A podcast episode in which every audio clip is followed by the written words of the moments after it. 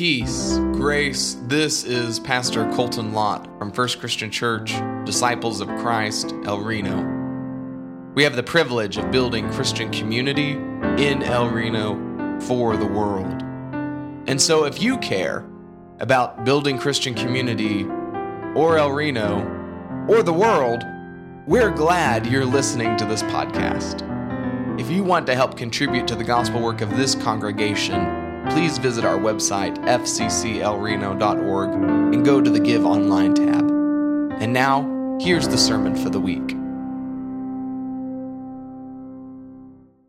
Today's scripture comes to us from 1 Corinthians 12, 1 through 11. Hear now these words. Now, concerning spiritual gifts, brothers and sisters, I do not want you to be uninformed.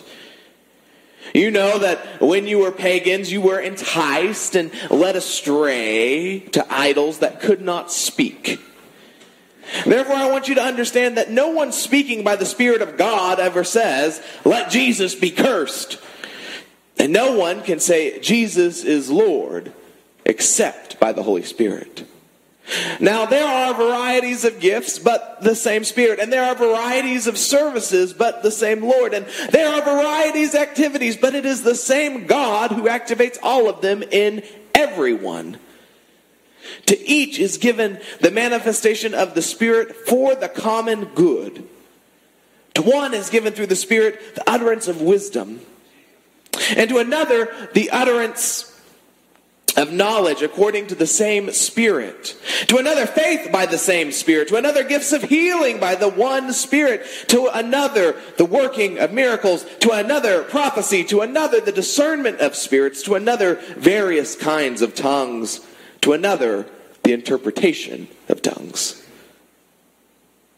All these are activated by one and the same Spirit, who allots to each one individually just as the Spirit chooses.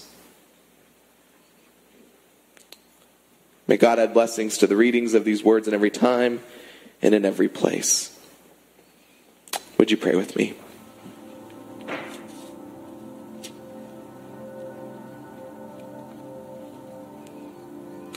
Holy God, in this moment of quiet and stillness in our busy and turbulent lives,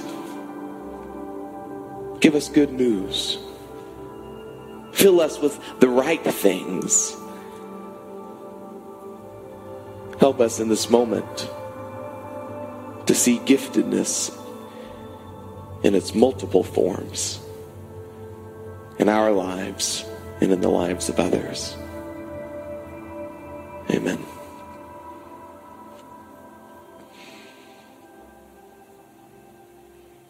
People often ask what I do in my week as a pastor. I guess it's kind of a weird job. I never really know how to describe. My grandfather inevitably will try to ask me in the morning, "So, what do you have planned for today?" And I sometimes laugh and I sometimes chuckle because it doesn't matter what I have planned. Normally the day happens to me much more than I get to choose what happens in a day. I have a schedule in my mind about how the week should go, but I have not once in the, hundreds of weeks I have now served as a pastor been able to follow that schedule in my mind to perfectly once. Instead, what I can more fully answer is, what do you like doing right now? What are the parts of the job that are giving you life? And I have two of those things that come to my mind. The first part that's giving me life in this time is weddings and funerals. My teaching pastor in Creve Coeur, Dwight Winnett, was known as the Mary and Barry and preacher. And so far, I feel the same. Many folks know that the Christian church will do you a good funeral, which celebrates the life of your loved one. That's true here too. Now, I also say there's an industry secret here that most ministers will prefer funerals to weddings. And that's because generally, at a funeral, families want a pastor, and at a wedding, a couple wants an officiant. And then those subtle distinctions are all the differences in the world. And yet, even still, I I love weddings. Let Christian Kennedy know they get the family rate. Brady, don't listen to what's coming next.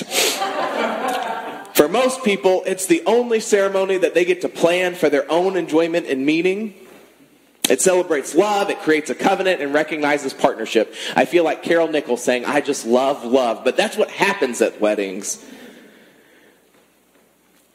But there's one part about weddings that come with a part that I don't love so much.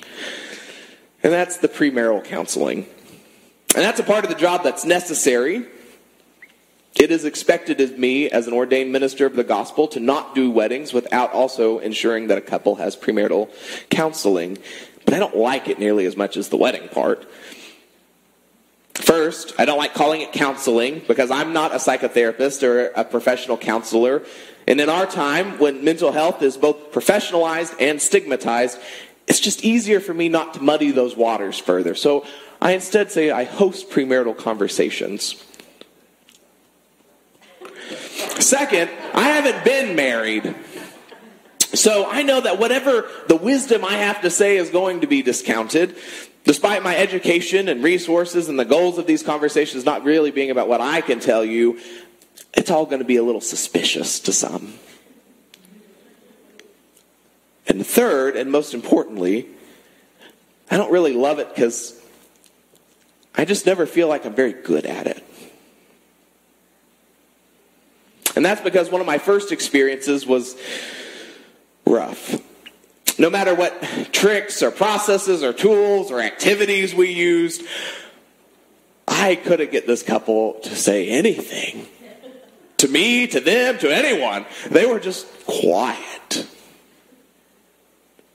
But I'm going to host premarital conversations, and they are just sitting there looking at me. I hate being bad at things. I'm an Enneagram 3 for those of you who know that personality typography. I hate feeling like I have failed. And I have been convinced ever since then that I must be bad at premarital conversations. Now, Brady, this is the part where you can start listening again. I haven't had an experience like that since. And that was over 3 years ago. So I know that, it takes a few practice couples. Hopefully they turn out okay. But nevertheless, my stomach flips before that first meeting with a couple. It's hard for me to trust that, maybe my gift to offer wasn't the gift that particular couple needed in that particular time of their life. It's hard to trust that I have more to offer today, that God has equipped me for this moment to help a couple in any way that I can, knowing that almost all of it is them and God, and I'm just the host. Nevertheless, it's hard to trust. Hold that thought about what my second favorite part is, because we need to talk a little more about this idea of gifts and equipment. In today's scripture, the Apostle Paul is working through the heart of a problem with this church in Corinth. Spoiler alert, in my opinion, Paul's best writings are the letters, the epistles that he sends to Romans, Galatians, and this first letter to the Corinthians. And the common denominator in each of these three is that the churches are in deep conflict. And they are seeking pastoral wisdom that Paul can only perhaps offer. Because Paul is the prominent leader in the early church, working between these Jewish and Gentile worlds to bring one church together. And that process was messy. We often think that the beginning of things like churches or countries or organizations must have been the best time in their life, that they must have been their best selves, more pure, more whole, more simple. And that's just not the case. But we see this myth that the first thing must have been the best thing. We see it in how we talk about our country. The Articles of Confederation did not work. That's why we have a constitution. And that constitution still contained within it America's original sin of slavery and condoned the genocide of American Indians. The beginning of the church is often celebrated as this perfect church, especially in our brand of Christianity as Disciples of Christ. Our founders worked to have a first century church. The church just like the one you can find in Acts 2. We wanted to wipe away the last 1,700 or so years, when we're talking about 1830, that separated disciples' churches from that first church. But when you look at what Paul was writing to, and Paul's letters are the oldest in the New Testament, you don't see a perfect church. You see a church that looks a whole lot like this church. Not our congregation, but the church of the 21st century. Full of differing opinions, sometimes with exclusion and prejudice towards those who are poor or who didn't grow up religious. And people who are simply trying to do their best of building a plane while they're in the middle of flying it. It turns out, then, now, it never seems to be perfect. It never seems to be there or arrived. It always feels like we're making it up as we go along, and it always feels like what we have either failed or are on the brink of failure. In our lives, in our church, in our country, in the world. So for the next 3 weeks, we're going to continue this worship series on Lucky Break, this new life after failure, and we're going to be reading 1 Corinthians 12 and 13, which is the heart of this first letter to the Corinthians. And it's a letter about how this church is failing. Now, Paul sees new life for them anyway after this moment. The particular fight is about spiritual gifts. Perhaps the ability to speak in tongues. And then there was this idea brewing in the Corinthian church that those who had this gift were superior to those who did not, whatever that gift was. And perhaps that superiority meant that they were the actual true followers of Jesus. And Jesus rewarded them appropriately by giving them a special gift. Or perhaps it meant that this special gift meant that they should be the leaders, the wise folks in this church that everybody listened to and followed along with. Regardless, it was causing a rumble, a dissension between those who had the gift and supported those who had the gift and those who did not. And so, as Paul often does, because he's a good pastor, he's in there trying to mop the mess up. And he does that in three very important ways. First, he says that the Holy Spirit alone is the reason you have the gift to confess that Jesus is Lord. If you can confess that, you have God's favor, because you cannot say such a bold statement without God's favor and help. It seems simple to us, because we say it often. But it is revolutionary to say that Jesus is Lord and the president is not. Jesus is Lord and Caesar is not. Jesus is Lord and the dollar is not. That is a radical, revolutionary statement that only God can give you. Second, everyone has a spiritual gift. Not just some, but all. God is an equal opportunity blesser. Everyone has a gift, even you and you and you. And we might not know the name of your gift, and you might not know the name of your gift. And it may be that it's beyond the scope of Paul's list in 1 Corinthians 12, but everyone has a God-given spiritual gift, and frankly, gifts. And third, these gifts, which everyone has, and they only have them because God gave them to them, is not for their own use. It is not just for me and mine, but for us and ours. These gifts are for the building up of the Christian community, not just for the benefit of some, but for the building up of all. These aren't gifts to hoard or to build prestige or to have shiny tokens and plaques, but gifts that put us into service for one another, alongside one another, with one another. These are gifts for the church and the world that the church blesses through its life and its ministry and its work. They aren't just for the VIPs, the very inspired persons. These gifts are tools to be used to join with God in making all things new. So along with weddings and funerals, where's the second part that's, you might say, my favorite right now or giving me the most life? And the second is trying to help folks in this congregation and in this world put their spiritual gifts into actions so that they can build Christian community in these unusual times. This passage heavily influences our congregation's vision statement of building Christian community in El Reno for the world, and our mission priorities of building disciples, building relationships, and building compassion. The goal of the church is not to make pretty Christians who have lots of spiritual talent and special skills. The church is for cultivating the tools which transform lives and societies and families through the life-giving power of Jesus Christ. We find ourselves all too often in the same boat as the Corinthians, fighting about which gifts are special when they're all special, jockeying for our position in the kingdom of God when God, in the kingdom of God, the first is last and the last is first. Finding ourselves trying to hoard our gifts to make stellar congregations when culture and society are crumbling around us. But there's good news. The good news, friends, is that Paul does not abandon the Corinthians, and more importantly, neither does God. The Corinthians can have new life, but they must first accept that God has equipped them differently, that their differences are not deficiencies on the part of some or excellencies on the parts of others. They must accept that they are different by design to make a community of wholeness.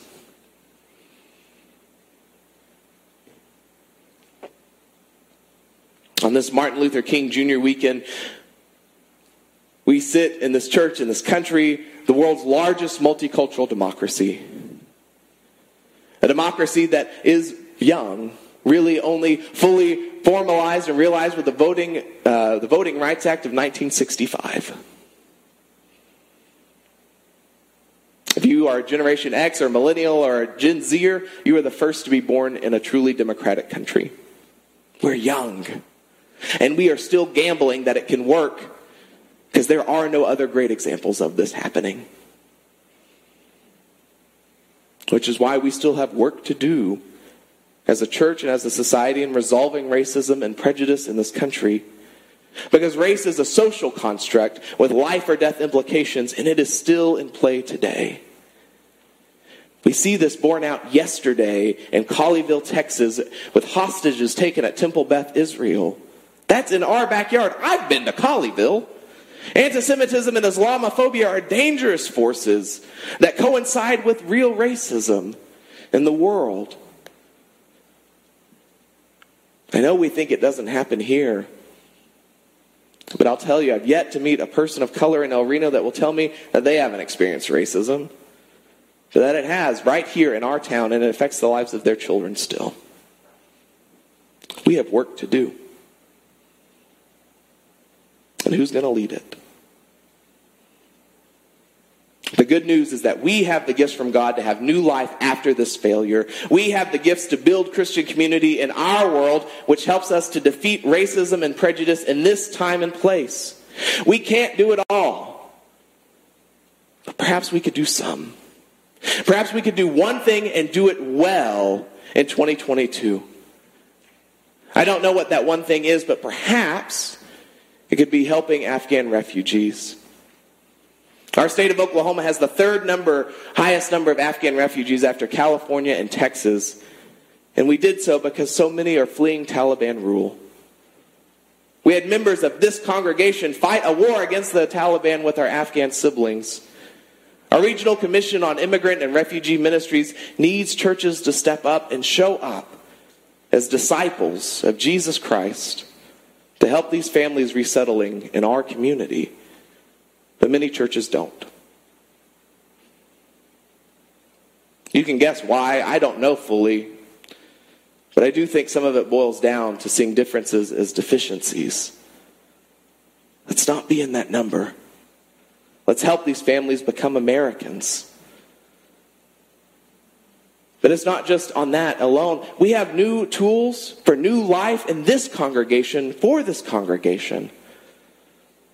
I know that I often do this. I wonder about how many churches there are and how many denominations there are in the world. And it feels like we're so competitive all the time. And we look so different than that misremembered church of the first century. that every once in a while I stop and thank God that we exist side by side, church against church, next to church, offering unique gifts to our community so that we can join God in making all things new. There are more people who don't have a church in El Reno than do. Turns out none of us have perfected the art of making disciples of Christ. I had someone ask this week if I thought our congregation would ever get back to normal, and that was not the week to ask. But what I know is this. I'm not worried about the long-term or the medium-term future because I know that God has already given us the gifts to build Christian community in El Reno for the world. But I do have some thoughtful considerations about the short-term. Because if we don't believe that the medium term and the long term are secured thanks to God's blessing, we're not going to see the gifts that God has given us today for today, which means we won't use them. And it means we won't build Christian community even right now. We have enough, friends. We have Jesus as our Lord. We have enough, no matter if there are 50 or 500 in the sanctuary, which is going to be tight, shoulder to shoulder. Whether there are 30 or 300 churches in El Reno, we have enough to be church. And we have more than enough to do and to help all who need. We have the tools to have new life in our families. Maybe not in each nuclear family, but when we work together as one family of God, we certainly have the tools to help our kids and our parents and our aunts and our uncles and our nieces and our nephews and our siblings and our family by choice to thrive, even in these history-making times.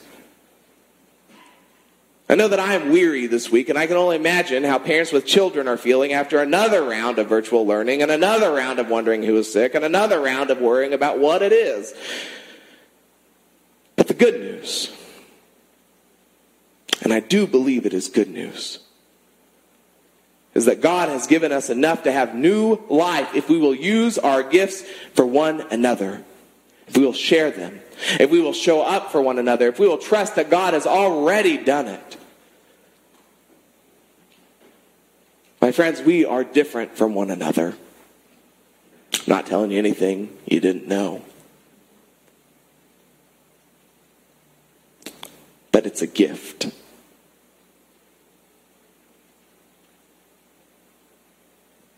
And it might be that you had a bad experience and you discount how important your gift is or the gifts of someone else. And it may be that you are just so used to doing the work that you have been doing that you fail to recognize that it is a gift from God. It might be that you are so accustomed to fixing the walls or sending food or greeting at the door that you don't realize that you are enacting gifts of service and care and hospitality. It may be that you don't think much about tithing a full 10% of your income or asking people if they would like to join you in your Sunday school class or singing in the choir anymore. Those are just things you do. And you don't realize that you are enacting the gifts of giving and evangelism and worship. And it may be that you just know how to run a meeting or how to respond when people call you in the middle of a rough patch or when you show up to protest against injustice in our world. And so you might fail to realize that you are displaying the gifts of administration and encouragement and justice seeking. Yes, we are different, but thank God we are gifted. Not just some of us, but all of us gifted. And we are gifted not just for the benefit of few, but for the benefit of all. So let's put those gifts into action. Let's build up the Christian community and let's go to work for one another, with one another, as God designed. That's our lucky break. Amen.